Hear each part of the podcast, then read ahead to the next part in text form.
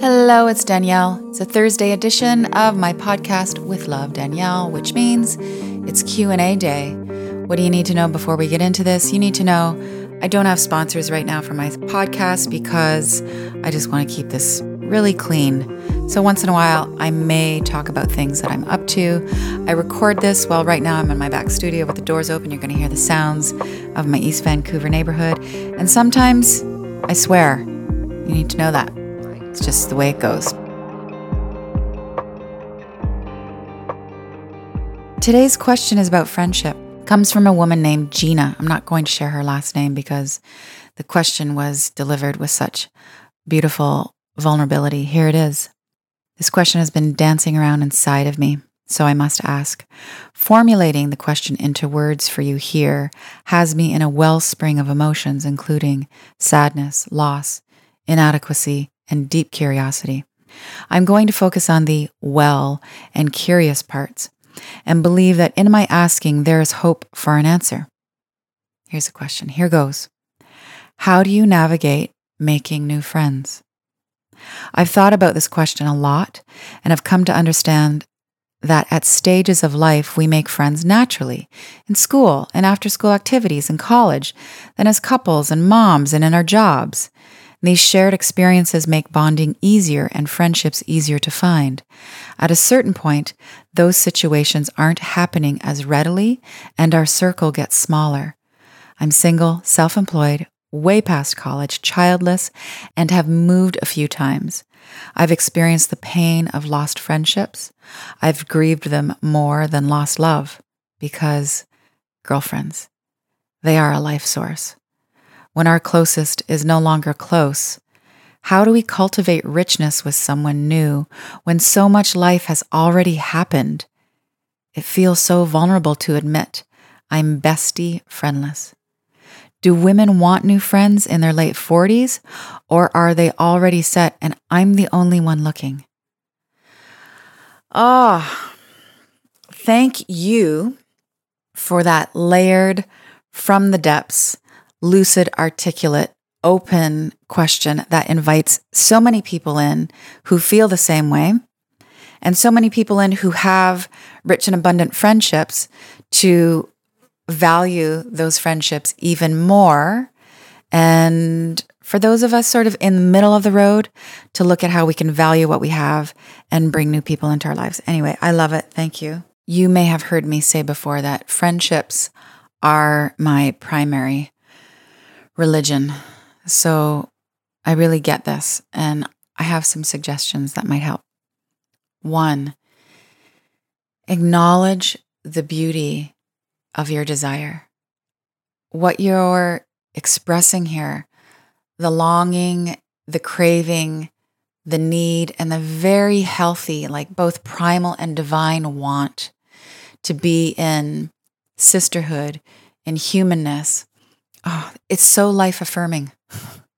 It's so vibrant and it's so right in terms of how to live a sweeter life, how to expand, how to be of service. So, if you consider yourself someone who's on the path of personal development and service and making a difference in the world, you're already doing it by living in this question. I think friendship is the well, you know this, your awareness of this is in the question.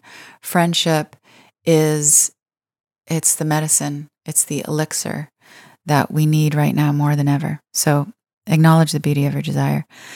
Practical suggestions. I have two kinds of ways of doing this. You mentioned all the things in the earlier decades of our life that make it easier to find friends, jobs, classes, being in school. And this is the thing about seeking friendship and connection. Not only do you get to have the bounty of that love, but you're going to expand just the search itself expands you as a person. It brings more flavor, dimension, color into your life. Go where the people are, basically. It's classes, it's choirs, it's volunteer opportunities.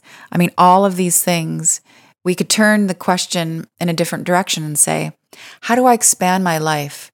How do I become more alive? How do I refine my intellect? How do I become more freely self expressive? It's the same route classes, choirs, volunteer opportunities, yoga workshops, particularly, not just going to yoga class, because nobody talks to each other in yoga class anymore, unfortunately, unless you've taken a class with Eoin Finn. That's E O I N F I N N. Travels the world, one of my favorite yoginis. He gets you to hug and high five, and it's great. Also, Wesley in Vancouver at Semper Viva. Even when I'm not in the mood as an introvert on the yoga mat, is turn to your neighbor and give him a high five just for being awesome. I'm like, oh, Wesley, not tonight, just make me sweat, but I'm so glad you make me do the high fives because love. Back to where the people are and how you expand. So, the, if the question were, how do I expand and enrich my soul? You could uh, replace that question with, how do I connect with people and create friendships? The route is the same retreats and conferences. This is why, whenever I speak at any gig, and I'm very specific about where I show up, I go where there is resonance. I speak to essentially friends and family, friends and family in terms of heart and consciousness. And mostly for me, that means it is women centric community organizations and events that are focused on raising consciousness, culture change, and wellness. Anybody else, I'm busy.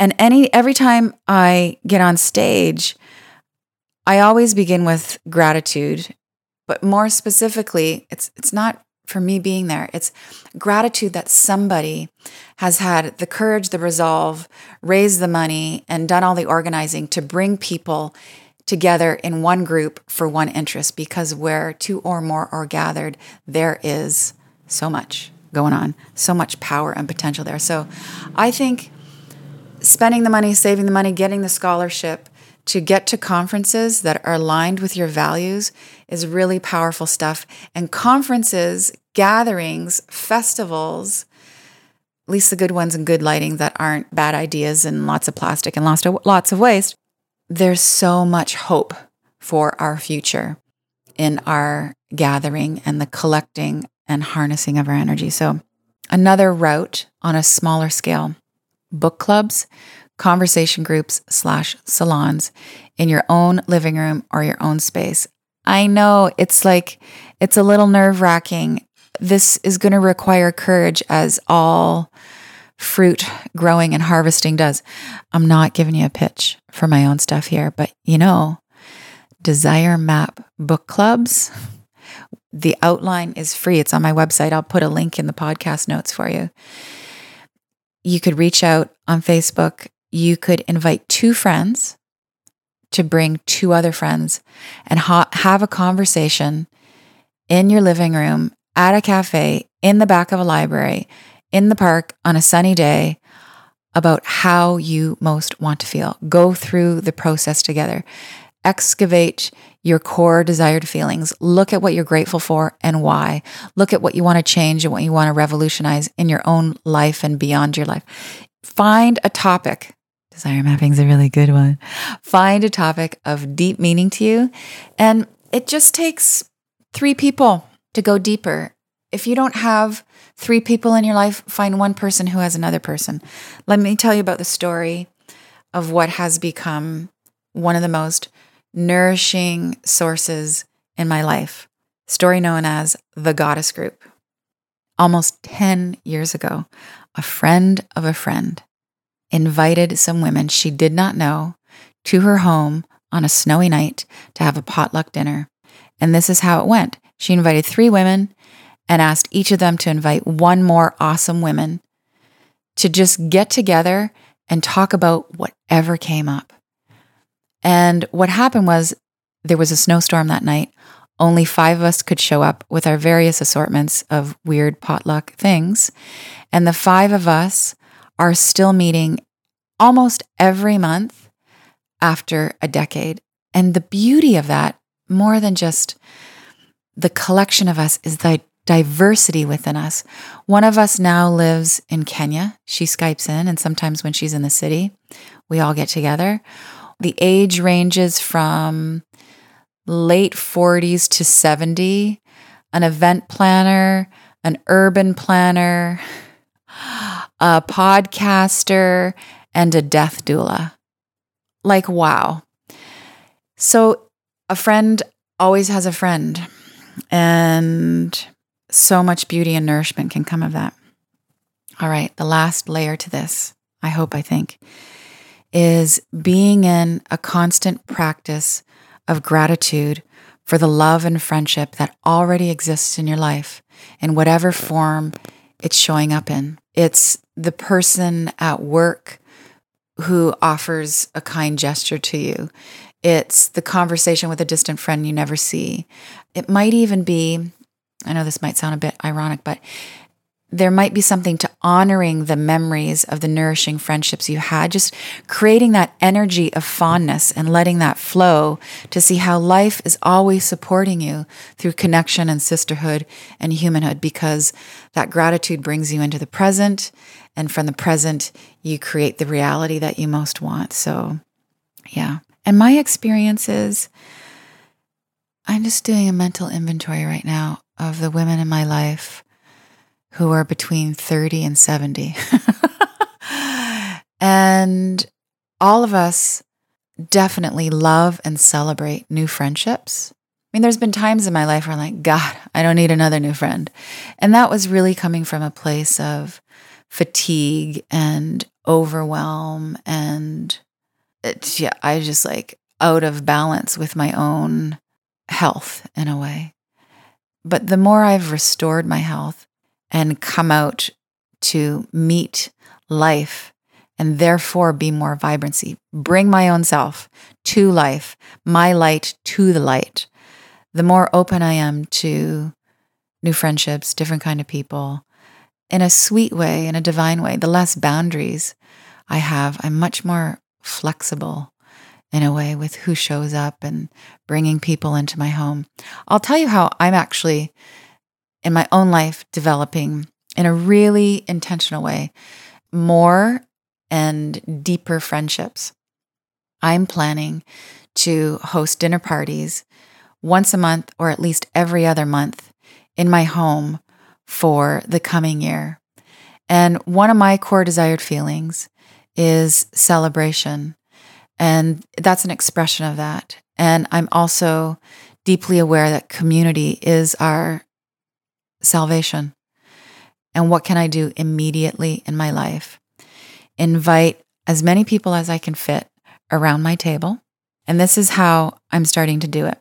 I send an invite out to 10 people, and it's really kind of first come, first serve in terms of dates and who can show up. And I'm not over curating it like, will that person be good with that person seated next to them? Are they going to engage? Is that going to be a brain match, a network net? None of that. Who cares? We're all in this together. It's whoever shows up as is. Um, because I have four planets in Virgo, I used to really disdain potlucks because you never know what you're eating, what kind of kitchen it got cooked in, and none of the plates match or the the containers. but now I'm just like, fuck, I don't even cook. So what right do I have to not hate potlucks? And it's just too stressful to cry. So sometimes I ask people to bring things. And yeah, wellspring of life. And I'm going to start extending the invites just as we did in the now called goddess group, where I'm inviting the one person I know to bring one person that they want to bring. So my guest brings a guest who I do not know fucking radical for me to have strangers in my house. but that's life and that's love. And that's how we answer the deep, soulful, ever so natural human calling to build friendship. Yeah. So, blessings, gratitude. Thank you for asking that question. I know so many people need to hear the answer to that. And may life rain down the blessing of true friendship on you, on all of us.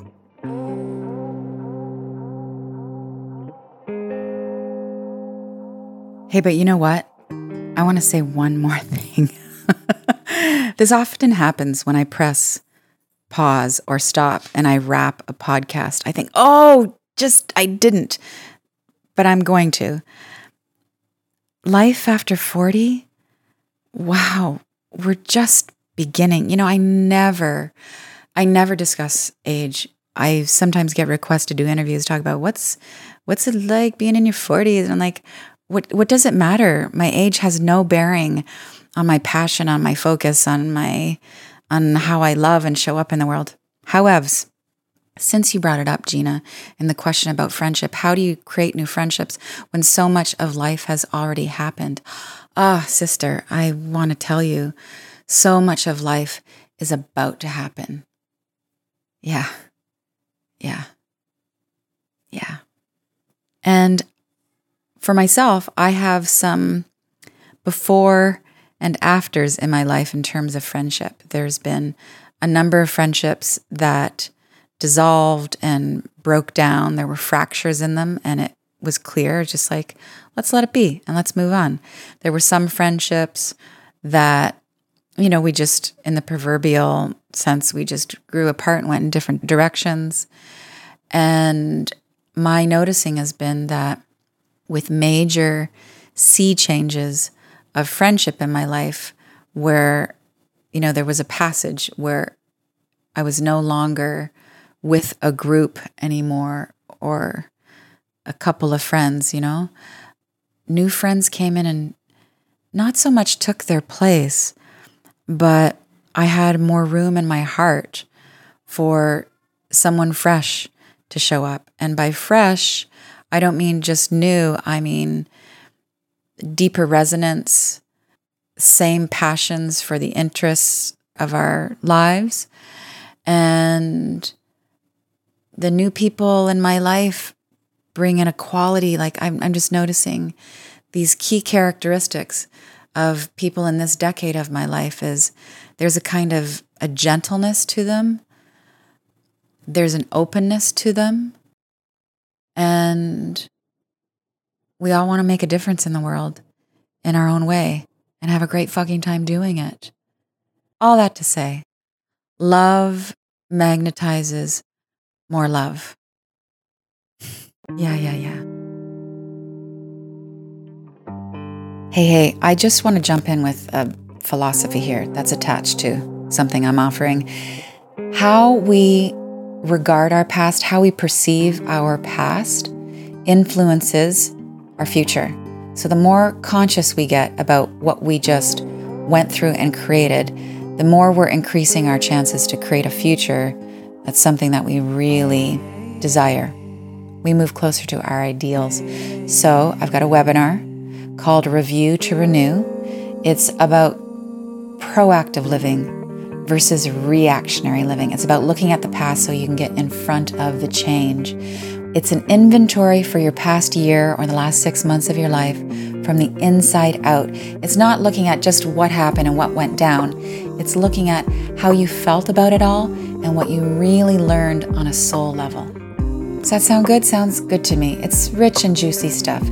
So easy to register and it's free. Go to daniellelaporte.com slash renew. It's a really beautiful practice. I've done it in my own life for the last few years. Promise you'll get something out of this. See you there. Thank you so much for listening, for feeling, for spreading the word. You can find me here in a new episode every Thursday and every Sunday. With love.